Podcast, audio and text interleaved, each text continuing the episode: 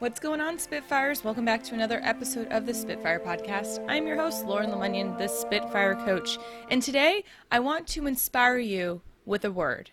Today we are focusing on one word to motivate you, to simplify, to push you into a new way of thinking. And maybe it's not about pushing, maybe it's about uh, enticing you into a new way of thinking.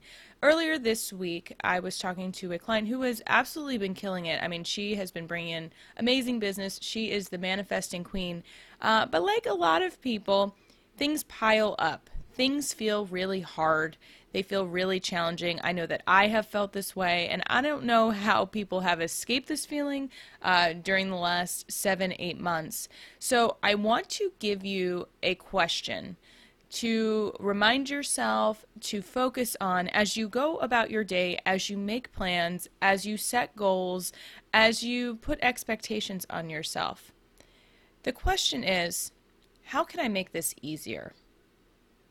if you live in the states, you uh, are probably familiar with Staples, and they had the easy button, and you could press it, and everything would magically get easier. And life sometimes feels like it has to be harder, it has to be difficult. But why? How can we make things easier for ourselves? Maybe that means asking someone else for help. Maybe that means creating a process. Maybe that means saying no. Maybe that means saying yes to less.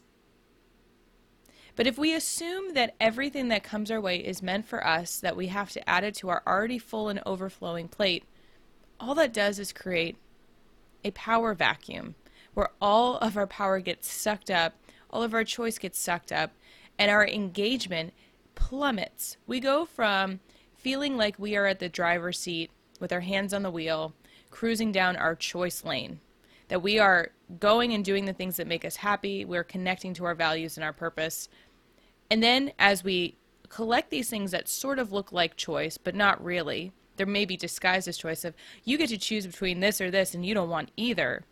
That plate starts to overflow. And then we start to sink back into, well, I need to do this because my family needs it, or because my business needs it, or because my clients need it.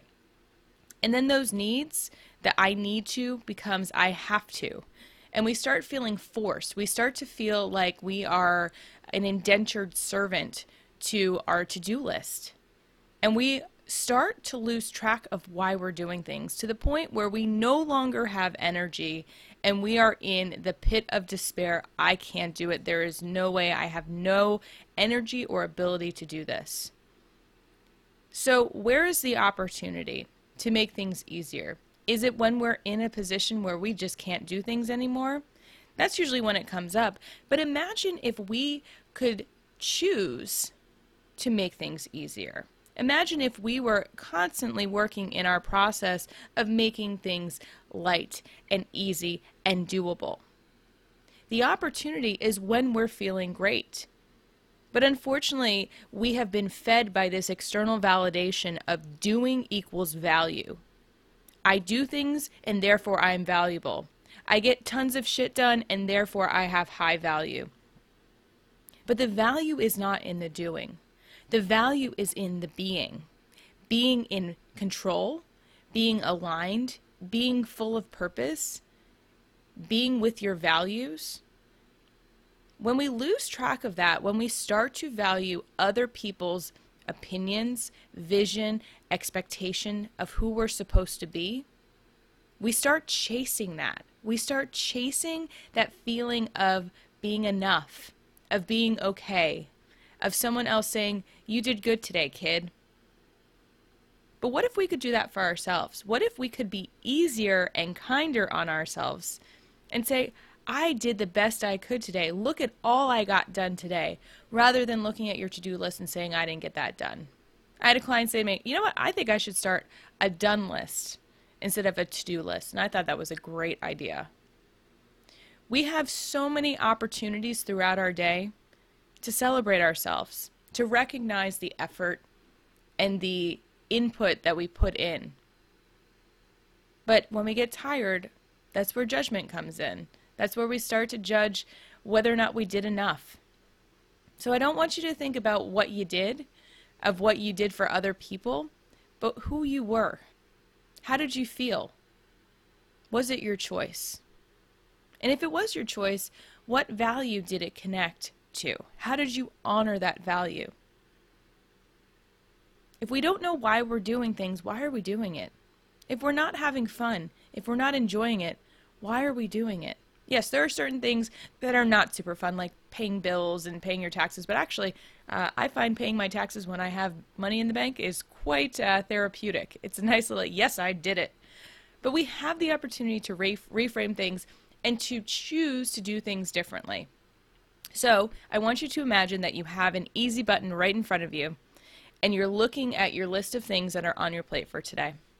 Imagine pressing that easy button, and 50% of that list goes away.